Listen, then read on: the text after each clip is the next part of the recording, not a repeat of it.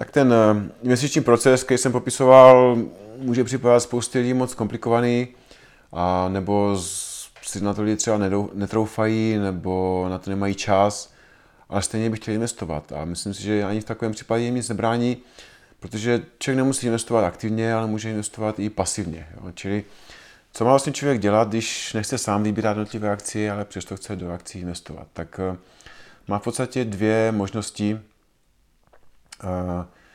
které jsou trošku podobné. Buď může eh, investovat prostřednictvím fondů, to znamená, že najde si nějakého fond manažera, který, který, který se bude zamlouvat a, a do toho fondu peníze svěří. A nebo může investovat, tak bych řekl, napůl sám a napůl pasivně a to je tak, že bude kupovat třeba indexové fondy. Jo? Teďka vysvětlím, vysvětlím, co to je. Um, na, na, na trzích existuje spousta fondů, investičních fondů a hedge fondů, uh, fondů kvalifikovaných investorů, které umožňují lidem investovat, aniž by sami museli vybírat jednotlivé investice. Dokonce si myslím, že většina lidí a většina peněz je investována takto, že těch investorů, kteří investují peníze sami, je spíš méně. Um, ale ani tak to není, je to samozřejmě dobrá možnost, ale ani tak není úplně jednoduché se v tom zorientovat, protože mezi těmi fondy jsou obrovské rozdíly. Že? Fondy jako celek, protože tvoří drtivou většinu trhu, tak mají výnosy horší než trh samotný, o trošku. No, protože statisticky nevyhnutelné. Eh, není prostě možné, aby obrovská, taková obrovská část trhu měla výnos lepší než ten samotný trh. Že? To prostě nejde, protože ty, ty fondy ten trh tvoří. Když se odečtou náklady, které mají na svou činnost, na svou zprávu, tak v průměru za tím trhem zaostávají. To je pravda. Ale jsou mezi těmi fondy obrovské rozdíly, že jsou fondy, které stejně tak, jak jsou některé společnosti lepší a horší, tak jsou někteří správci fondů lepší a horší. To znamená, že člověk, který chce investovat pasivně, by neměl zase být až tak úplně pasivní, ale měl by nějaký čas věnovat tomu, aby si vybral portfolio manažera, kterému ty peníze svěří. Um, to si myslím, že je dost těžká věc, protože já jsem na tom, o tom často přemýšlel a i když, i když se 25 let pohybují v oboru, tak stejně si myslím, že těch portfolio manažerů, kterým bych eh, byl ochoten svěřit své vlastní peníze moc není a to, se, to jich hodně znám a v tom odvětví se vlastně aktivně pohybuju. Když si představím vlastně, jak by se měl, jak by měl postupovat člověk, který je like a vlastně a, a pracuje v jiném oboru, tak pro něj je vlastně celý tento svět trošku neproniknutelný a je hrozně těžké si vybrat. Nicméně určité, určité, určitá cesta, jak vybírat portfolio manažera tady je. Tak eh, za prvé ideální portfolio manažer podle mého názoru by měl být fanatik do toho, co dělá. Fanatik v dobrém slova smyslu. Jo. To znamená, že měl by být zapálený těmi žitěmi investicemi, měl by prostě uh, uh, s tím, s tím jakoby s, spojovat svůj, svůj existenci, svůj život, měl by prostě být fanatikem, protože bez, určitého, bez určité dávky nadšení si myslím, že se nedá vyknout žádném oboru. Za druhé, samozřejmě jaký portfolio by měl mít poměrně jasně definovaný, definovanou investiční filozofii a investiční strategii eh, a měl by konzistentně aplikovat. Jo. Eh, a ta strategie měla být blízká tomu tvému myšlení. Jo. To znamená zase, je potřeba hledat, potřeba se s nimi seznámit, potřeba si to nastudovat nebo nechat si poradit. Pak si myslím, že, pak si myslím, že by ten uh, portfolio měl mít velkou část vlastních prostředků zainvestováno ve fondu, který spravuje.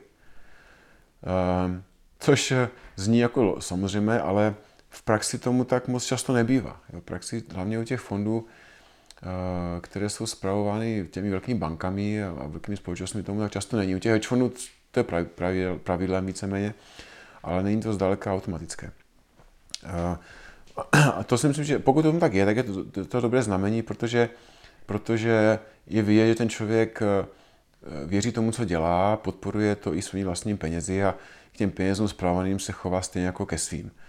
A také, podle mého názoru, je, je důležité to, že uh, řídí riziko um, Těžko je, tak bych řekl, těžko je možné očekávat od někoho, že bude správně řídit riziko, pokud sám nic neriskuje. Jo?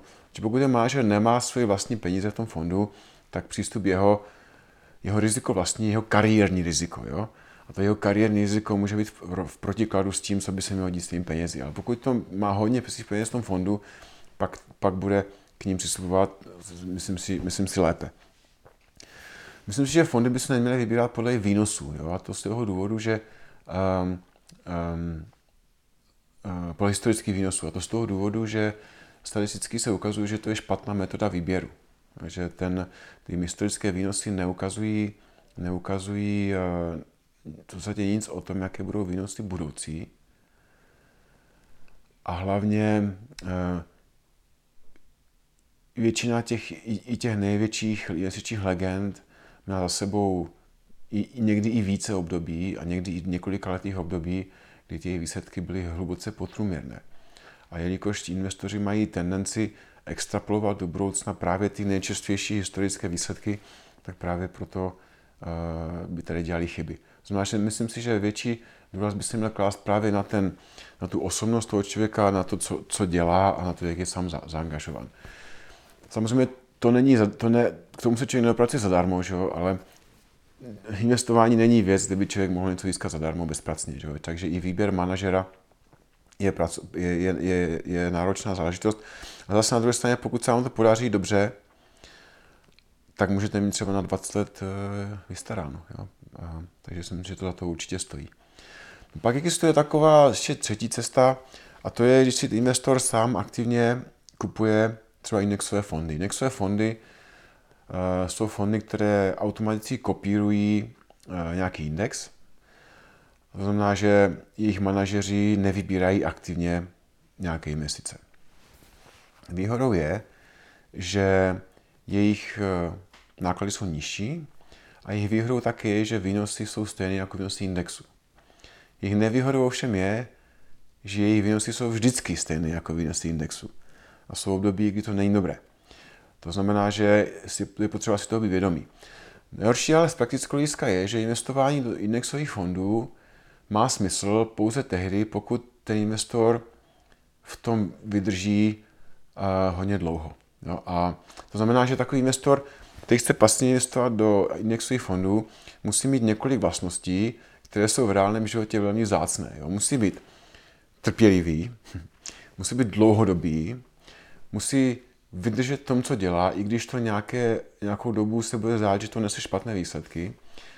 A nesmí z toho odkročit, jako udělat úkrok stranou, když na něj budou působit okolní tlaky, ať už v trhu nebo jeho známých, kteří bojí něco jiného. A v praxi bohužel tyto vlastnosti jsou velmi zácné jejich kombinace existuje málo kdy.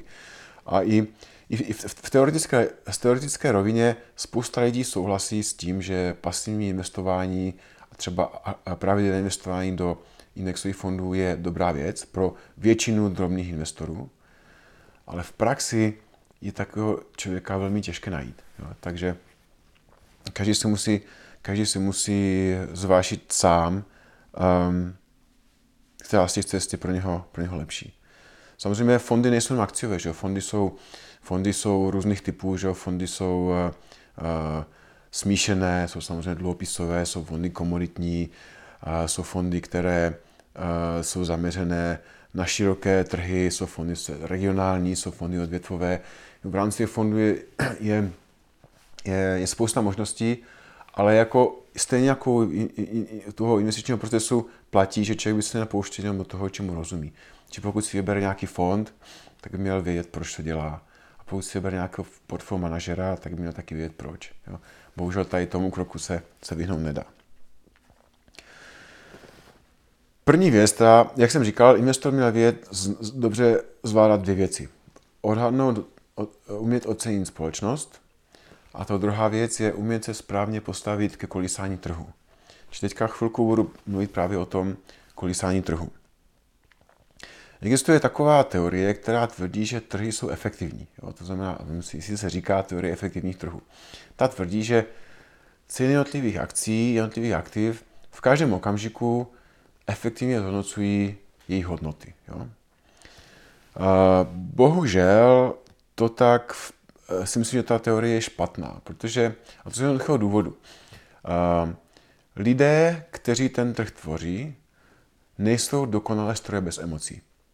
Lidé dělají chyby, dělají opakující se chyby a podléhají spoustě emocí, které ty chyby ještě znásobují. Jo? Lidé prostě nejsou dokonalé stroje bez emocí a nedokážou správně vyhodnocovat vždy uh, informace, které mají k dispozici. Um, dokonce existuje studie, a dokonce si to dá i empiricky potvrdit, protože známý ekonom uh, Robert Schiller někdy v 80. letech uh, provedl takovou studii, vlastně položil si otázku, jak je možné zpětně ověřit, jestli trhy jsou kolísají moc nebo málo, jestli jsou efektivní. Jo? A šel na to geniálním, elegantním způsobem, že řekl si, že uh, chtěl se, snažil se porovnat to, jak kolísají trhy a jak kolísá hodnota toho trhu. Jo?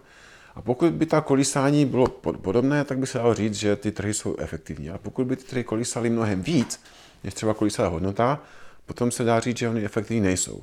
A provedl takovou studii, kterou nazval Pohybují se ceny akcí příliš moc na to, aby to bylo ostavelitelné následnými změnami dividend? A podíval se na posledních, jdeme tomu, 70 let trhu a zjistil, jestli vzal si dividendy jako takový, takové měřítko hodnoty toho trhu a když už ty dividendy známe, jak historii byly, tak potom prostě porovnal kolísání těch dividend skutečných s tím, jak kolísají trhy. A zjistil, že ty trhy kolísají alespoň 15 krát více, než kolik kolísá hodnota těch trhů, kolik kolísají dividendy. A tím velmi elegantně popřel vlastně empiricky to, že trhy jsou efektivní. Trhy nejsou efektivní. Trhy kolísají více, než kolik by bylo stabilitelné změnami v těch hodnotách těch společností. A teď investor musí zaujmout tomu faktu takový přístup, který za prvého nebude svazovat a nutí něco dělat a na, dokonce mu umožní, umožní z toho ještě těžit. Eh, Benjamin Graham ve své, ve své, v té své uh, uh, slavné knize Inteligentní investor stvořil takovou alegorickou postavičku, uh, kterou nazval Mr. Market, jo, pan trh.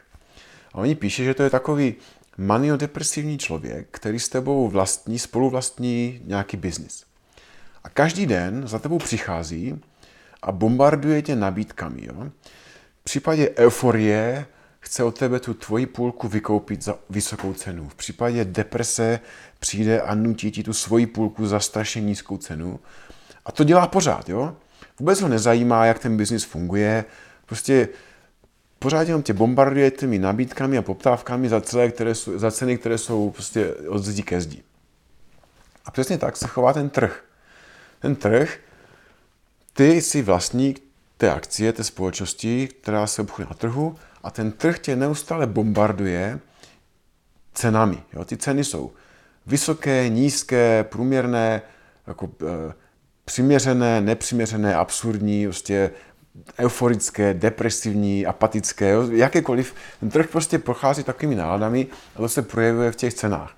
A teďka ty jako investor musíš tomu zajmout správný postoj. Pokud se tím necháš ovlivnit, pokud se necháš ovlivnit tou náladou a necháš se vtáhnout do těch, do těch uh, uh, emocí, tak je to špatně. A pokud se dostan, dokážeš, necháš vtáhnout uh, depresivním trhem do deprese, ať už ty akcie za ty nízké ceny prodávat, nebo pokud se necháš zlákat nadšením a euforií trhu do na, k vysokým cenám a k jejím nákup, nákupům za vysoké ceny, tak to je špatné. Ty musíš ten ty musíš po většinu času ten trh ignorovat.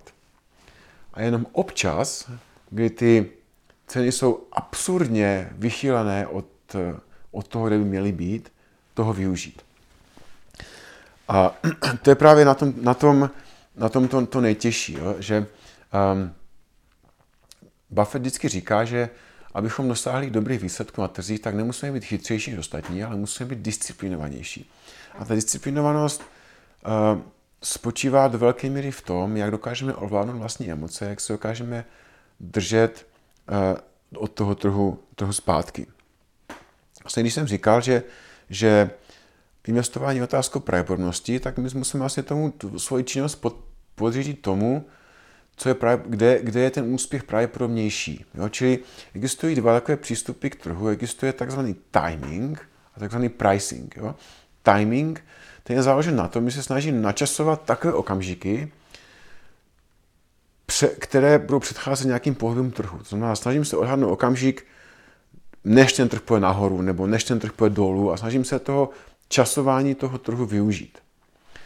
Pricing je založen na tom, že nezajímáme, co dělají ty trhy, a snažím se využít situací, kdy cena je výrazně odchýlená od hodnoty. A teď, když se podíváme do reálného světa, tak v čem lze uspět? Já neznám nikoho, eh, kdo by systematicky dokázal úspěšně aplikovat opakovaně timing. To znamená předvídat pohyby trhu.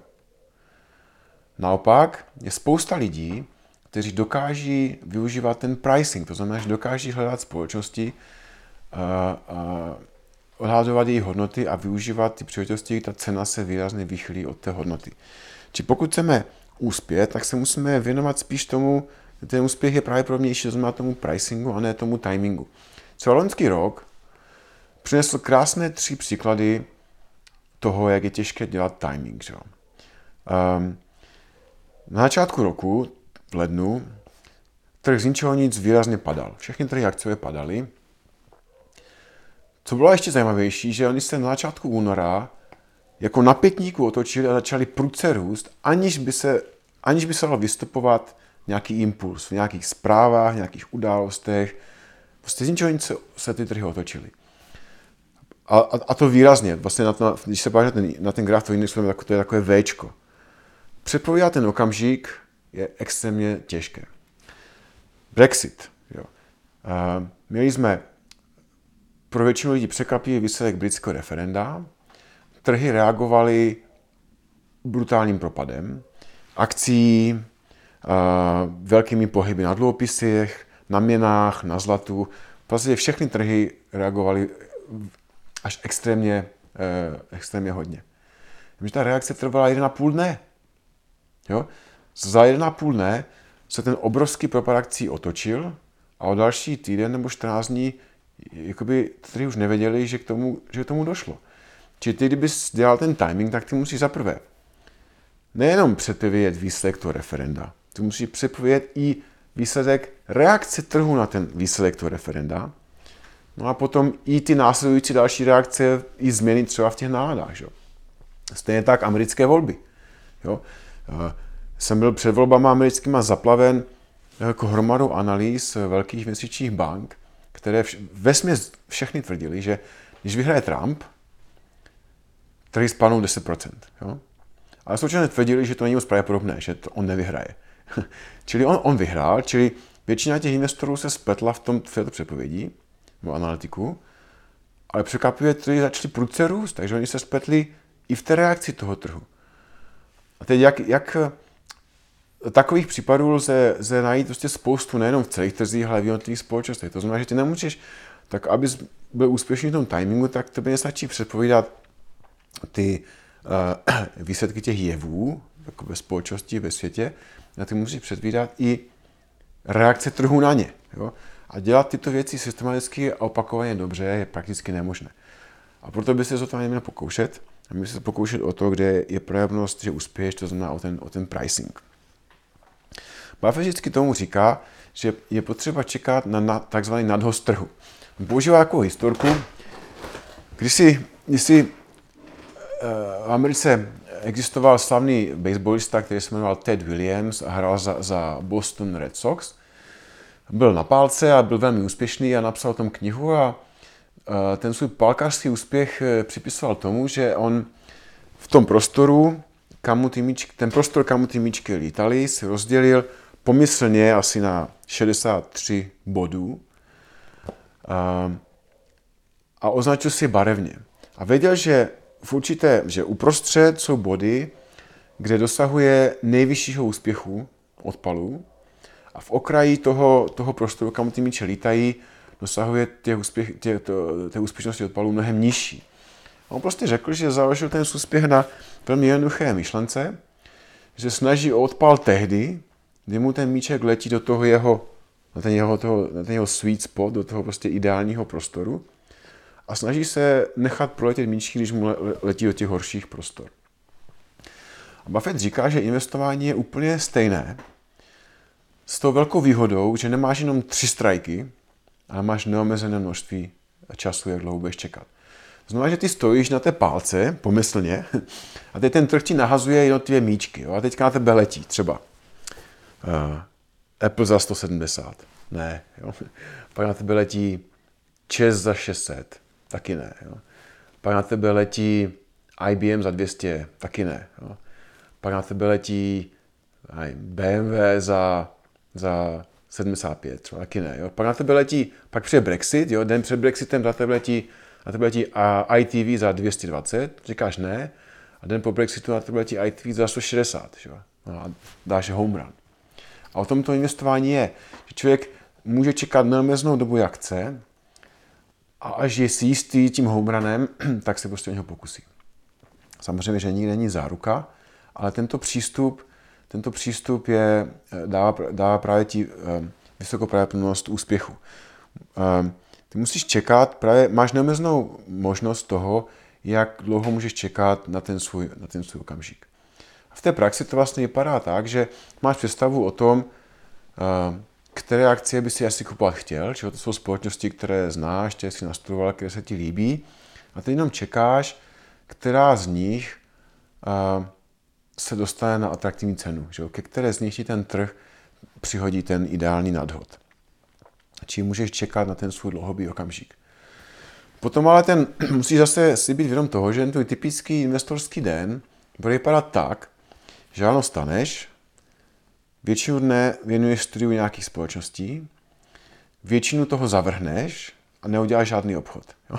Čili na konci toho dne jdeš domů a máš pocit, že, že si nic jakoby neudělal, protože hmatatelný výsledek nemáš. Ale, a tak to opakuješ den, co den, co den, co den. Ale výsledkem té práce je, že jsi připraven na to, až ten nádost toho trhu poletí. A potom, potom, když on letí a opravdu se ti podaří uh, udělat dobrý nákup, tak potom jdeš domů a, a tančíš si po špičkách. Že? O, to, to, to, o tom to investování prostě je. Ty, když to portfolio máš vyskládané, tak přichází dobrá otázka, jak často máš sledovat vývoj cen těch akcí. Že? Teď zase, um, spekulanti, jo, kteří mají horizont minutový, hodinový, vlastně sledují neustále, když nějakou pozici mají, tak musí neustále sledovat vývoj těch akcí. Že? Pro investora, který má investiční horizont v letech, tak uh, v podstatě dá se říct, čím méně ty akcie sleduješ, tím je to lepší. Protože to časté sledování akcí na tebe působí. Jo? Když ty sleduješ ty akcie průběžně, tak eh, ta jejich, ta jejich, uh, ta jejich, uh, jejich denní pohyb, aktuální pohyb, uh, nevyjadřuje změny v hodnotách té společnosti nebo změny v, v, v nějakém v realitě. Ten vyžaduje, ten, ten vyjadřuje uh, změny v nálách investorů, potřebuje likvidity, jo, je, je v tom více šumu než, než informací. To znamená, že čím více, čím víc průběžně sleduješ ceny té informací, tak tím více šumu se ti dostává do hlavy a tím více ti to potom zkresluje tu vlastní úsudek. Čím méně se ti podaří ty akcie sledovat, tak tím je to lepší. Když to dokážeš jednou denně, tak je to dobře, když to dokážeš jednou týdně, tak je to ještě lepší. A klidně může být jenom měsíčně, jo? Protože, protože ve většině případů se mezi tím nic neděje. Jo?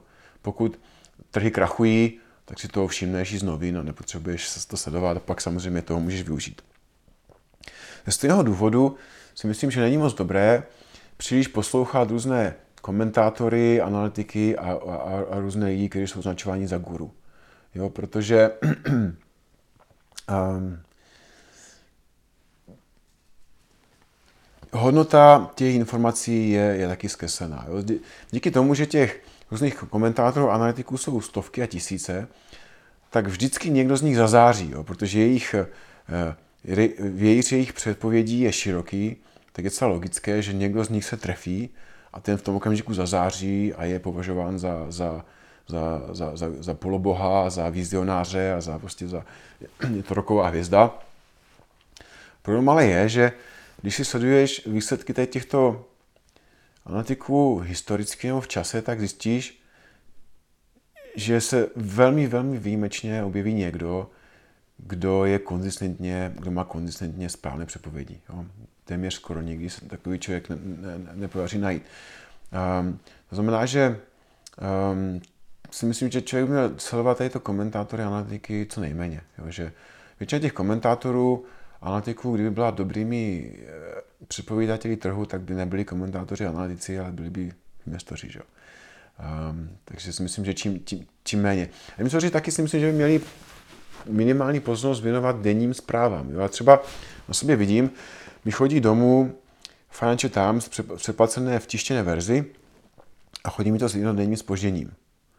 A zajímavé je, že když čteš noviny včerejší, tak si uvědomíš, že drtivá většina zpráv a palcových titulků, která se ten den vydání jevila jako podstatná, o den později už jsou zcela nepodstatná. Jo? A tak to, tak, to je, tak to si myslím je s většinou zpráv a, a, investoři byste měli uvědomovat. Mnohem lepší je sledovat právě ty investory, skutečně investující investory, kterým věříš nebo které máš rád a sledovat, co dělají, ne kopírovat je, ale snažit se přijít, přijít na to, přijít na to, proč to dělají a, a snažit se z toho učit. Jo. Najít si ty svoje jména a, a ty, ty sledovat smysl určitě má, protože ti zacházejí s reálnými penězi, často i s vlastními penězi a, a pokud jejich strategie a jim se či horizont je blízká tvému vlastnímu, pak to má vypovědací schopnost. To rozhodně. Ale musíš najít ty, kteří, kteří, ti, kteří ti vyhovují. Vůbec eh, to, že, to, že lidé nejsou, nejsou dokonalé stroje bez emocí, to je myslím samozřejmé. A právě ta psychologie eh, člověka je jedním z hlavních důvodů nebo hlavních příčin i měsíčních, měsíčních eh, chyb. Jo. Vůbec celý, pohy, celý nějaký vývoj na trhu je do určité míry cyklický a on je jenom částečně dán, dejme tomu, ekonomickým cyklickým vývojem. V velké míře je taky dán cykličností v úvahách eh, investorů, cykličností toho, co se děje eh, s náladou investorů. Takže to je takový typický cyklus, že investoři začnou nakupovat, eh, nakupovat akcie, protože z nějakého důvodu si myslí, že to je, že to je dobré. A tím, že je nakupují ve větší míře, tak jejich ceny začnou růst. Jo. Teď oni dostávají zpětnou vazbu v tom smyslu, že to, co dělají, nakupování akcí, je dobré, protože ty akcie rostou, tak to znamená, že jich začínají kupovat ještě více, jo? protože jsou utvrzení v tom, že to, co dělají, je správně, začínají kupovat ještě více, to ještě více tlačí ty akcie nahoru. Že? Ta zpětná vazba se zesiluje a jejich taková původní obezřetnost se mění v optimismus. Jo? Dneska teď už jsou jako optimističtí, protože už mají za sebou nějaké vydělky a začínají kupovat akcie čím dál více a více a začínají taky kupovat čím akcie čím dál horších společností, že jo, horší kvality, začínají je přeplácet, začínají si půjčovat peníze, protože docházejí k názoru, že vydělat na akcí je hrozně levné, když oni přece pořád rostou. A ten jejich optimismus nakonec přeroste v nevázanost. Jo? Ta nevázanost se projevuje přemrštěnými cenami. Tam může být v trhu jako celku a může být třeba i v jednotlivých akcích, nebo může být v sektoru, nebo může být v nějaké zemi, to je jedno, ale prostě v nějakém segmentu trhu se ta neváznost projeví absurdními cenami. Samozřejmě ne všichni investoři v ten okamžik sdílejí ten názor, ale objeví se někteří, kteří jsou to vyšší cen znepokojení. Že? Ti začnou z toho trhu postupně odcházet. A dříve nebo později ty akcie růst přestanou a začnou trošku klesat. A teď ta zpětná vazba, která dlouho dobu byla pozitivní, začne být negativní. Jo. Či lidé najednou, investoři se začnou být znepokojení, protože vidí, že uh, akcie mohou také klesat a začnou si uvědomovat, že spoustu věcí, co nakoupili, nakoupili, tak koupili za strašně vysoké ceny a zapůjčené peníze a začnou mít trošku strach a začnou se z těch akcí stahovat. Samozřejmě těch kupců moc v tom okamžiku není, to znamená, že ty akcie začnou klesat a to počáteční znepokojení začne potom uh, přerůstat v pesimismus. A ten pesimismus samozřejmě zesiluje tu zpětnou vazbu a teďka se začínají množit uh, nucené prodeje. Že? Jsou lidé, kteří si vypůjčovali nebo vypůjčují peníze na akcie, teď je musí vracet pod tlakem, takže prodávají z donucení. Prodejní tlak se zesiluje. Jestliže lidé ještě před časem věřili, že Eh, všechno vypadá dobře na dlouho, tak teď najednou dochází k názoru, že všechno na dlouho vypadá špatně a ten pesimismus nakonec vyústí k apatii, kdy jdou k názoru, že akcie už nemá smysl nikdy v životě kupovat, protože je to navždy jako zatracená, eh, zatracená třída aktiv. No a to samozřejmě jde ruku v ruce s nízkými cenami. No a zase, zase se ten trh uzavírá, ten cyklus se uzavírá, protože ne všichni ten názor sdílejí, a jsou investoři, kteří začínají ty akcie kupovat a to zase ten cyklus otáčí. A tady ta psychologie těmi trhy někdy, někdy hýbe víc, než samotný ten ekonomický cyklus, hospodářský cyklus nebo ziskový cyklus firm. A důležité je, aby si to investoři uvědomovali, v které fázi toho cyklu se nacházejí, aby dokázali sami, sami uh, i s tou svojí vlastní psychikou uh, pracovat těch, ty, ty psychologické chyby, kognitivní chyby dělají úplně všichni. Jo. Já na sobě vidím, jak často je dělám, i když oni jsou někdy často třeba zřetelné nebo zřejmé až velkým odstupem času. Jo. Třeba typickou takovou chybou investora je přílišná sebedůvěra. Jo. Uh, investor dojde k názoru, že z nějakého důvodu je k názoru, že to, co dělá, je správně a tvrdošně na tom trvá. A tady je tenká hranice, protože investor, aby mohl něco, aby mohl být úspěšný, tak musí jít čas od času proti davu. Jo? Čili na jedné straně ty musíš být, musíš mít dostatečnou míru sebedůvěry, aby z toho byl schopen dělat, ale současně musíš mít dostatečnou míru pokory, aby si uvědomoval, že to taky může být chyba a že příliš na sebe důvěra tě může zabít. Jo. A je, mezi tím je vel, velmi jemná hranice a někdy je až s, s odstupem velkého času vidět, jestli to byl ten nebo ten případ. Jo? Ale ta přílišná sebedůvěra často je, je, je velkou chybou investorů. Další chybou, kterou investoři dělají psychologickou, je třeba, že příliš extrapolují do budoucnosti ten nedávný růst. Jo? To znamená, když vidí, že něco funguje, mají dojem si myslí, že to bude fungovat i nadále. Jo? A nejvíce se to právě projevuje v těch extrémech toho trhu. Jo? Když je ta euforie největší, tak lidé docházejí z názoru, že to tak bude už navždy. Jo? A stejně tak, když je ten pesimismus a apatie úplně u dna, tak investoři docházejí k názoru, že to už nikdy nebude jinak. Jo? Častým, častým jevem je takzvané konfirmační zkreslení. To znamená, že lidé mají, investoři mají tendenci připisovat úspěchy k sobě, sobě a neúspěchy okolí. Jo? To, myslím, že to není jenom, není jenom otázka investování, je to jako otázka jiných sfér života.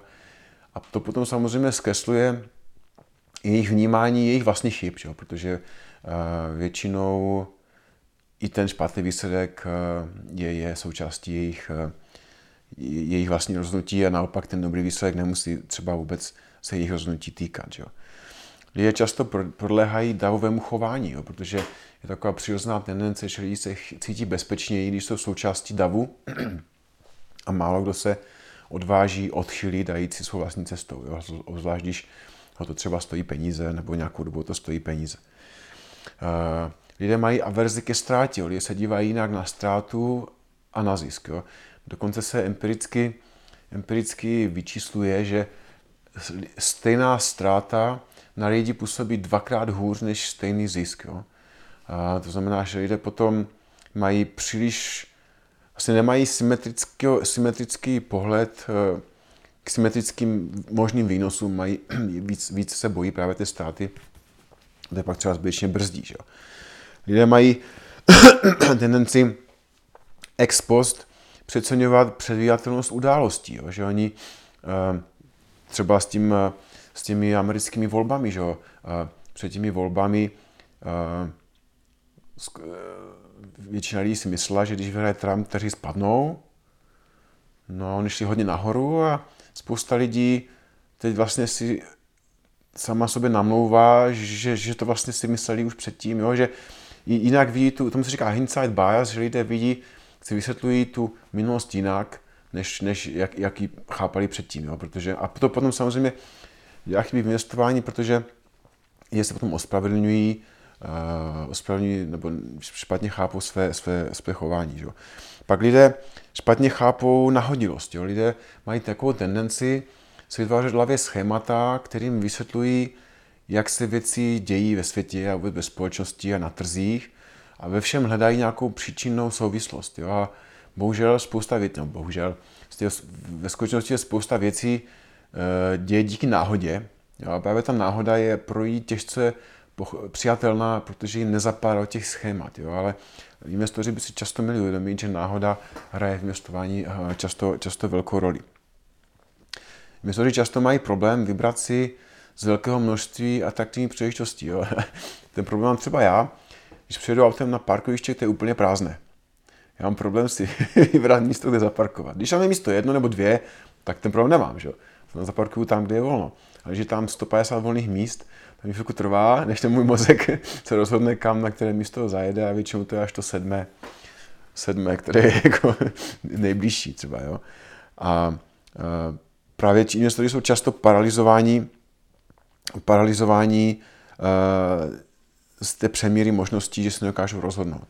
Stejně tak jsou lidé paralizováni z přemíry informací. Jo? Lidé mají dojem, že, že potřebují ještě další další informace k tomu, aby se mohli rozhodnout, ale je, je zcela jasné, empiricky jako prokázáno, že lidé nedokážou zpracovat ve svém mozku uh, jakékoliv množství informací. Dokonce ta schopnost ty informace zpracovat končí relativně velmi brzo a každá další informace navíc vlastně zhoršuje schopnost informace správně vyhodnotit. Jo. A to je velmi častá, častá situace, že vlastně investování nic není stoprocentní, no, nic není černé nebo bílé. Každá investice má nějaké plusy a minusy a člověk v určitém okamžiku musí říct, tady to mi stačí a vzít nějaký velkorysý pohled a rozhodnout se tak nebo tak. Ale ta snaha získávat další další informace potom zamlží ten velký obrázek a člověk se pak rozhoduje spíš hůř než, než líp. No. A pak eh, si myslím, že lidé často podléhají takovým jako pohádkám nebo takovým historkám, které jsou vytvářeny a mají, mají, mají potom tendenci jim připisovat ty příčiny, jakože třeba, nevím, eh, lidé mají v takovém povědomí, že třeba Sarajevský atentát rozpoutal první světovou válku. Jo?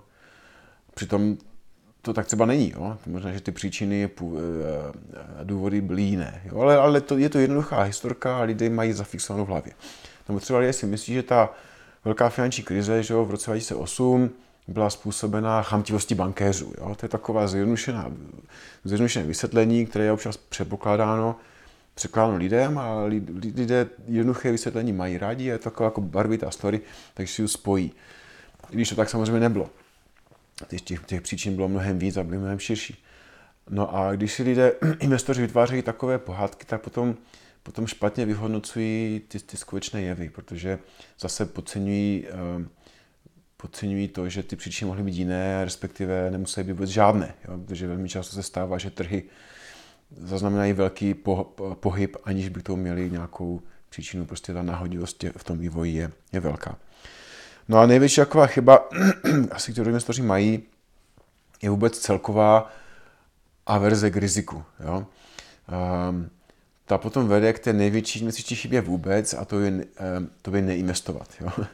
A, a bohužel si myslím, že ta taková ta uh, celková averze k riziku je, je vybudována podle mého názoru vládami za posledních 15 let, které se snaží vytvářet takový dojem že budou, toho, že budoucnost je nejistá, jako, jako by to kdy vůbec mohlo být jinak.